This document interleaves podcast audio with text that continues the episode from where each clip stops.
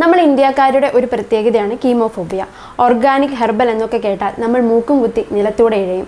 അങ്ങനെ പ്രാചീന കാലം തൊട്ടേ നിലനിൽക്കുന്ന ഒന്നാണ് നമ്മളുടെ മഞ്ഞൾ പ്രേമവും. മഞ്ഞളിനെക്കുറിച്ച് എന്തെങ്കിലും മിണ്ടിയാൽ പിന്നെ അപ്പോൾ സായിപ്പ് മഞ്ഞളിനെ പേറ്റന്റ് എടുത്തത് ചുമ്മാതാണോ അവൾ മരുന്ന് മാഫിയയുടെ ആളാണ് എന്നിങ്ങനെ തുടങ്ങി നമ്മളെ പിന്നെ ആക്രമണമാണ്. എന്നാൽ നമ്മൾ പറയുന്നതിൽ എന്തെങ്കിലും കാര്യമുണ്ടോ? അതോ നമ്മൾക്ക് മഞ്ഞളിനോട് വ്യക്തിപരമായി എന്തെങ്കിലും വിരോധമുള്ളത് കൊണ്ടാണോ എന്നൊക്കെ അന്വേഷിക്കൽ? നേഹെ ഇന്നത്തെ വിഷയം മഞ്ഞൾ കോലാഹലങ്ങളാണ്.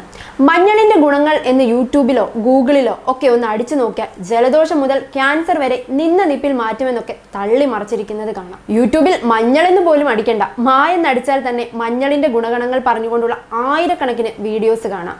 ഇതിൽ ഡോക്ടർമാരുൾപ്പെടെ പലരും മഞ്ഞൾ മഹാത്മ്യത്തെക്കുറിച്ച് വീഡിയോസ് ചെയ്തിട്ടുണ്ട്. ചിലരെ മാത്രം നമുക്കൊന്ന് മെൻഷൻ ചെയ്തു പോകാം. ആദ്യം സദ്ഗുരുവിന്റെ ചാനൽ നോക്കാം. മഞ്ഞളിനെ കുറിച്ച് തന്നെ അദ്ദേഹം എ സീരീസ് ഓഫ് വീഡിയോസ് ചെയ്തിട്ടുണ്ട്. ആയുർവേദത്തിൽ നിന്നും കിട്ടിയ അഞ്ചാറ് വാക്കുകളും മോഡേൺ സയൻസിലെ കുറെ ടെക്നിക്കൽ ടൈംസും മിക്സ് ചെയ്താണ് പുള്ളിയുടെ കളി മുഴുവൻ. ഓജസ്സും തേജസ്സും ഒക്കെ എടുത്തിട്ട് അലക്കുന്നുണ്ട്. കാലം അവിടെ നിന്നൊക്കെ ഒരുപാട് മുൻപോട്ട് പോയി. ഈ പഴയ പുസ്തകങ്ങളിലെ മുറിവൈദ്യം പറഞ്ഞ് ആളെ പറ്റിക്കാതെ പണിയെടുത്ത് ജീവിച്ചൂടെ. ഫേം സെൽസിനെ ബ്രേക്ക് ഡൗൺ ചെയ്യുകയും അതുവഴി നമ്മുടെ മൊത്തത്തിലുള്ള എനർജിയെ കൂട്ടുകയും ചെയ്യും മഞ്ഞൾ എന്ന് വരെ ആശാൻ തള്ളി വെച്ചിട്ടുണ്ട്. അങ്ങനെ വിഘടിച്ചു പോയ ബീജത്തെ കൊണ്ട് പിന്നെ എന്തിനു കൊള്ളാം എന്നൊന്നും ആരും അങ്ങോട്ട് ചോദിക്കാത്തത് കൊണ്ട് പുള്ളി അങ്ങനെ അങ്ങ് ജീവിച്ചു പോകുന്നു. മഞ്ഞൾ ക്യാൻസർ മാറ്റുമെന്നും മസിൽ റിലാക്സ് ചെയ്യിപ്പിക്കുമെന്നും അതിലൂടെ ഫ്ലെക്സിബിൾ ആകാൻ സാധിക്കുമെന്നും ഉദരരോഗങ്ങളെ ശമിപ്പിക്കുമെന്നും രോഗപ്രതിരോധ ശേഷി കൂട്ടുമെന്നുമെല്ലാം വെച്ച് കാച്ചിയിട്ടുണ്ട്. മഞ്ഞൾ ശ്വാസകോശ സംബന്ധിയായ രോഗങ്ങളെ മാറ്റുമെന്നും വയറിലെ അൾസർ മറ്റ് ഉദര രോഗങ്ങൾ വരാതെ ഇരിക്കാനും സന്ധിവാദങ്ങൾ തുടങ്ങി സകല രോഗസംഹാരിയാണെന്നാണ് ഡോക്ടർ രാജേഷ് കുമാർ പറയുന്നത്. ഐബോപ്രോഫിൻ പോലുള്ള മരുന്നുകളുടെ അതേ എഫക്റ്റ് മഞ്ഞൾ നൽകുന്നുണ്ടത്രേ. ഐബുപ്രോഫിന് പകരം ലോകത്ത് എവിടെയാണ് മഞ്ഞൾ എഴുതി കൊടുക്കുന്നത്? നിങ്ങൾക്ക് എല്ലാവർക്കും മഞ്ഞൾ വളരെ പ്രിയപ്പെട്ടതായിരിക്കാം. എന്നാൽ സത്യാവസ്ഥ എന്താണെന്നൊന്ന് നോക്കിയാലോ? നമ്മൾ ആദ്യം മനസ്സിലാക്കേണ്ട കാര്യം പ്രകൃതിയിലെ വെല്ലുവിളികളിൽ നിന്നും രക്ഷപ്പെടാനും അതിജീവിക്കാനും ഉള്ളതിന്റെ ഭാഗമായി ഒരുപാട് സങ്കീർണമായ രാസ സംയുക്തങ്ങളാൽ നിർമ്മിതമാണ് സസ്യങ്ങൾ എന്നാണ്. ഉദാഹരണത്തിന് ഒരുപാട് സസ്യങ്ങളിൽ ആൽക്ലോയിഡ് കെമിക്കൽസിന്റെ സാന്നിധ്യം കാണാം. ഇരപിടിയന്മാരിൽ നിന്നും രക്ഷപ്പെടാനായി അത് അതിന്റെ പരിണാമ കാലഘട്ടത്തിൽ ആർജിച്ചെടുത്തതാണ് ഇത്തരത്തിലുള്ള രാസവസ്തുക്കളുടെ സാന്നിധ്യം. ഏതൊരു ചെടി എടുത്താലും അതിൽ നിരവധി അനവധി രാസവസ്തുക്കൾ ഉണ്ടാകും. ഈ രാസവസ്തുക്കൾക്കെല്ലാം തന്നെ എന്തെങ്കിലുമൊക്കെ എഫക്റ്റുകളും ഉണ്ടാകും. ഉദാഹരണമായി മലേറിയയ്ക്കുള്ള മരുന്നായ ക്യുനിൻ ആയിരത്തി എണ്ണൂറ്റി ഇരുപതിൽ സിങ്കോണ എന്ന മരത്തിന്റെ ബാർക്കിൽ നിന്നുമാണ് ഐസൊലേറ്റ് ചെയ്തിട്ടുള്ളത്.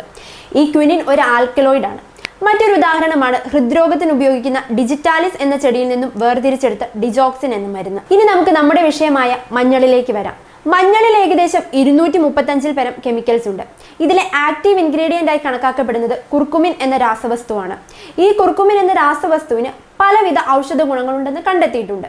അനേകം ശാസ്ത്രീയ പഠനങ്ങളും ഈ രാസവസ്തുവിന്റെ ഗുണങ്ങളെക്കുറിച്ച് നടന്നിട്ടുണ്ട്.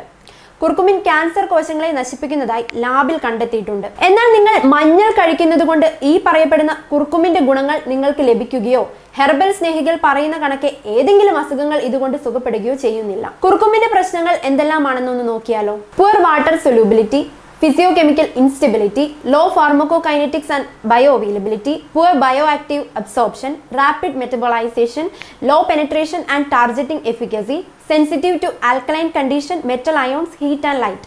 അതായത് കുർക്കുമിന്റെ ബയോ അവൈലബിലിറ്റി വളരെ കുറവാണ്. നമ്മൾ ഒരു മരുന്ന് അകത്തേക്ക് എടുക്കുമ്പോൾ ആ മരുന്നിന് അതിന്റെ പ്രവർത്തന ഫലം കാട്ടണമെങ്കിൽ രക്തത്തിൽ ഒരു നിശ്ചിത അളവിൽ പ്രസ്തുത മരുന്നിന്റെ സാന്നിധ്യം ഉണ്ടാകേണ്ടതായിട്ടുണ്ട്.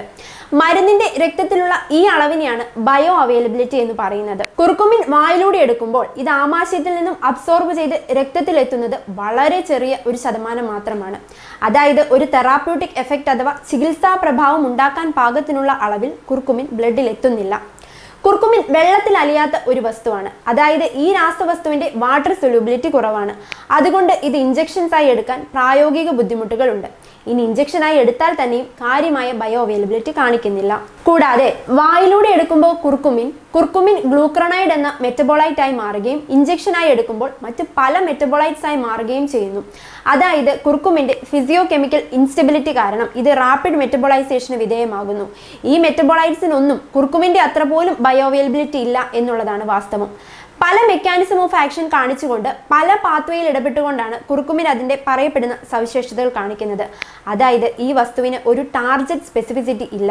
കുർക്കുമിന്റെ ലാബിൽ തെളിയിക്കപ്പെട്ട ഗുണങ്ങൾ മനുഷ്യരിൽ പരീക്ഷിക്കാൻ സാധിക്കാതെ വരുന്നതിന് ഒരു കാരണം ഈ രാസവസ്തുവിന്റെ ബയോ അവൈലബിലിറ്റിയിലുള്ള പ്രശ്നമായിരുന്നു. അതായത് ഇതിന് സ്യൂട്ടബിൾ ആയിട്ടുള്ള ഒരു ഡ്രഗ് ഡെലിവറി സിസ്റ്റം ഇല്ല എന്നുള്ളതാണ് ഇതിലെ പ്രായോഗിക ബുദ്ധിമുട്ട്. കുർക്കുമിൻ കുർക്കുമിനായി തന്നെ കൊടുത്താൽ ശരീരത്തിൽ ഈ പറയുന്ന ഗുണങ്ങൾ ഒന്നും കിട്ടില്ലെന്നിരിക്കെ ഇതിന്റെ ബയോ അവൈലബിലിറ്റി കൂട്ടാൻ സാധിക്കുന്ന ഒരു ഡ്രഗ് ഡെലിവറി സിസ്റ്റത്തിന്റെ ആവശ്യകതയുണ്ട്. ഡ്രഗ് ഡെലിവറി സിസ്റ്റം എന്നാൽ ശരീരത്തിലേക്ക് മരുന്ന് എത്തിക്കാനായി നമ്മൾ ഉപയോഗിക്കുന്ന മാർഗങ്ങളെ പറയുന്നതാണ്. അതിനുദാഹരണമാണ് വായിലൂടെ എടുത്ത് ആമാശയത്തിലെത്തുന്ന ടാബ്ലറ്റ്സ് രക്തത്തിലേക്ക് നേരിട്ട് കുത്തിവെക്കുന്ന ഇഞ്ചക്ഷൻ പേശികളിൽ കുത്തിവെക്കുന്ന ഇഞ്ചക്ഷൻസ് തൊലിപ്പുറത്ത് കുത്തിവെക്കുന്ന ഇഞ്ചക്ഷൻസ് ഇൻഹലേഴ്സ് ഇതെല്ലാം വിവിധ ഡ്രഗ് ഡെലിവറി സിസ്റ്റംസ് ആണ്. അവിടെയാണ് നാനോ കുർക്കുമിനെ കുറിച്ച് പറയേണ്ടി വരുന്നത്. കുർക്കുമിന്റെ ബയോ അവൈലബിലിറ്റി കൂട്ടാൻ വേണ്ടി പല രീതിയിൽ വികസിപ്പിച്ചെടുത്തിരിക്കുന്ന കുർക്കുമിന്റെ ഫോർമുലേഷൻസിനെയാണ് പൊതുവായി നാനോ കുർക്കുമിൻ എന്ന് വിളിക്കുന്നത്. രണ്ടായിരത്തി പതിനൊന്ന് മുതൽ ആയിരത്തി അഞ്ഞൂറിൽ പരം പഠനങ്ങൾ N C B I PubMed ഡേറ്റാബേസിൽ ഇതിനെക്കുറിച്ച് ലഭ്യമാണ്.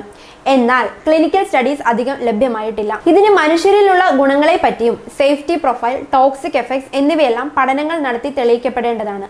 അല്ലാതെ ബയോ അവൈലബിലിറ്റി കൂട്ടാൻ സാധിക്കുന്ന ഒരു ഡെലിവറി സിസ്റ്റം കണ്ടുപിടിച്ചതുകൊണ്ട് മാത്രം കുർക്കുമിനെ മരുന്നായി കണക്കാക്കാൻ സാധിക്കില്ല. മഞ്ഞൾ ശമിപ്പിക്കുമെന്ന് പറയപ്പെടുന്ന രോഗങ്ങളുടെ ലിസ്റ്റിൽ ഒന്നാമനാണ് ക്യാൻസർ. മഞ്ഞൾ ക്യാൻസറിന് മരുന്നായി ഉപയോഗിക്കാൻ സാധിക്കുമോ? ഇല്ല. ലോകത്തെവിടെയും മഞ്ഞൾ ക്യാൻസറിന് മരുന്നായി ഉപയോഗിക്കുകയോ അത്തരത്തിൽ മഞ്ഞൾ ഒരു മരുന്നായി ഡെവലപ്പ് ചെയ്യുകയോ ചെയ്തിട്ടില്ല. ക്യാൻസർ എന്നത് ശരീരത്തിലെ കോശങ്ങൾ നിയന്ത്രണാതീതമായി പെരുകുന്ന ഒരവസ്ഥയാണ്.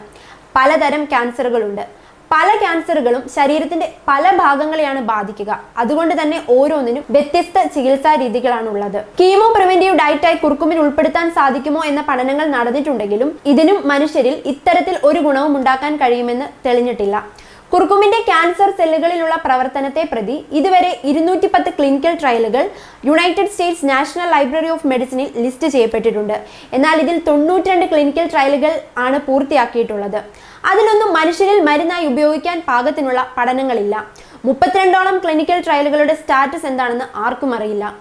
നാനോ കുർക്കുമിനെ കുറിച്ചുള്ള അഞ്ച് പഠനങ്ങളും ഇതിൽ മൂന്നെണ്ണമാണ് കംപ്ലീറ്റ് ചെയ്യപ്പെട്ടിട്ടുള്ളത്. വളരെ ചെറിയ സാമ്പിൾ സൈസിലാണ് ഈ പഠനങ്ങളെല്ലാം നടന്നിട്ടുള്ളത്. എന്ത് തന്നെയായാലും മഞ്ഞൾ കഴിക്കുന്നതിലൂടെ പ്രത്യേകിച്ച് ഒരു രോഗവും മാറില്ലെന്ന് നിങ്ങൾക്ക് കുറഞ്ഞ പക്ഷം മനസ്സിലായി കാണുമെന്ന് കരുതുന്നു. മഞ്ഞളിന്റെ ഗുണങ്ങളെ പറ്റിയും മഞ്ഞൾ സർവരോഗ സംഹാരിയാണെന്നുമെല്ലാമുള്ള വാദങ്ങൾ ഉന്നയിച്ച് നിരവധി സോഷ്യൽ മീഡിയ എഴുത്തുകളും വീഡിയോസും പ്രചരിപ്പിക്കപ്പെടുന്നുണ്ട്. യാതൊരു ശാസ്ത്രീയ അടിത്തറയുമില്ലാതെ ഇത്തരത്തിൽ ജനങ്ങളുടെ ജീവിതത്തെയും ആരോഗ്യത്തെയും സംബന്ധിച്ച് തെറ്റായ നിർദ്ദേശങ്ങൾ പ്രചരിപ്പിക്കുന്നത് മാനവിക വിരുദ്ധമാണ്. അങ്ങനെ എല്ലാ രോഗത്തിനും കൂടെ ഒരേ ഒരു ഒറ്റമൂലി എന്നതൊരു അന്ധവിശ്വാസമാണ്. ഇതുകൂടാതെ മഞ്ഞൾ അൾസിമേഴ്സ് ഉറക്കക്കുറവ് മാനസിക ആരോഗ്യം ഉദര രോഗങ്ങൾ എന്തിനധികം കൊറോണയ്ക്കെതിരെയുള്ള ഇമ്മ്യൂൺ ബൂസ്റ്റർ ആണെന്ന് പോലും പ്രചരിപ്പിക്കപ്പെടുന്നുണ്ട്. ഇത്തരത്തിൽ മേൽ പറഞ്ഞ ഏതെങ്കിലും രോഗത്തെ ശമിപ്പിക്കുകയോ സഹായിക്കുകയോ ചെയ്യാനുള്ള കഴിവ് മഞ്ഞളിൽ ഇല്ല എന്നതാണ് യാഥാർത്ഥ്യം. മഞ്ഞൾ കഴിച്ച് വീട്ടിലിരുന്നാൽ ഈ പറഞ്ഞ ഒരു രോഗവും മാറാനും പോകുന്നില്ല. നിങ്ങൾക്ക് വേണമെങ്കിൽ നിങ്ങളുടെ ഡയറ്റിൽ മഞ്ഞൾ ഉൾപ്പെടുത്താം. പക്ഷേ മഞ്ഞൾ കഴിക്കുന്നത് ക്യാൻസർ മാറ്റും. കോവിഡ് നയന്റീനെതിരെ ഇമ്മ്യൂണിറ്റി കൂട്ടും. അൾസിമേഴ്സ് വരില്ല. തുടങ്ങിയ പ്രസ്താവനകൾ യാതൊരു തെളിവുകളും ഇല്ലെന്നിരിക്കെ സമൂഹത്തിലേക്ക് പ്രചരിപ്പിക്കുന്നതിലാണ് പ്രശ്നം. ചുരുക്കി പറഞ്ഞാൽ അനവധി സസ്യങ്ങളിൽ ഔഷധ ഗുണമുള്ള നിരവധി വസ്തുക്കൾ ഉണ്ടാകാം. കൂടെ നമ്മുടെ ആരോഗ്യത്തെ മോശമായി ബാധിക്കുന്നവയും ഉണ്ടാകാം. അതുകൊണ്ട് പ്രകൃതിദത്തമായതൊക്കെ ഇടിച്ചും പിഴിഞ്ഞും കഴിക്കാൻ നിന്നാൽ അത് അപകടം വിളിച്ചു വരുത്തുകയുള്ളൂ. അതായത് ഔഷധ ഗുണമുണ്ടെന്ന് പറയപ്പെടുന്ന സസ്യത്തിലെ അല്ലെങ്കിൽ വസ്തുവിലെ ആ ഔഷധ ഗുണം ഉണ്ടാക്കുന്ന രാസവസ്തുവിനെ തിരിച്ചറിഞ്ഞ് അതിനെ വേർതിരിച്ചെടുത്ത് ആ വസ്തുവിന്റെ മെക്കാനിസം ഓഫ് ആക്ഷനും മറ്റും പഠന വിധേയമാക്കിയ ശേഷം മാത്രമാണ് ഒരു മോഡേൺ ഡ്രഗ് ഡെവലപ്പ് ചെയ്യുക. അതാണ് ശാസ്ത്രീയമായ രീതി.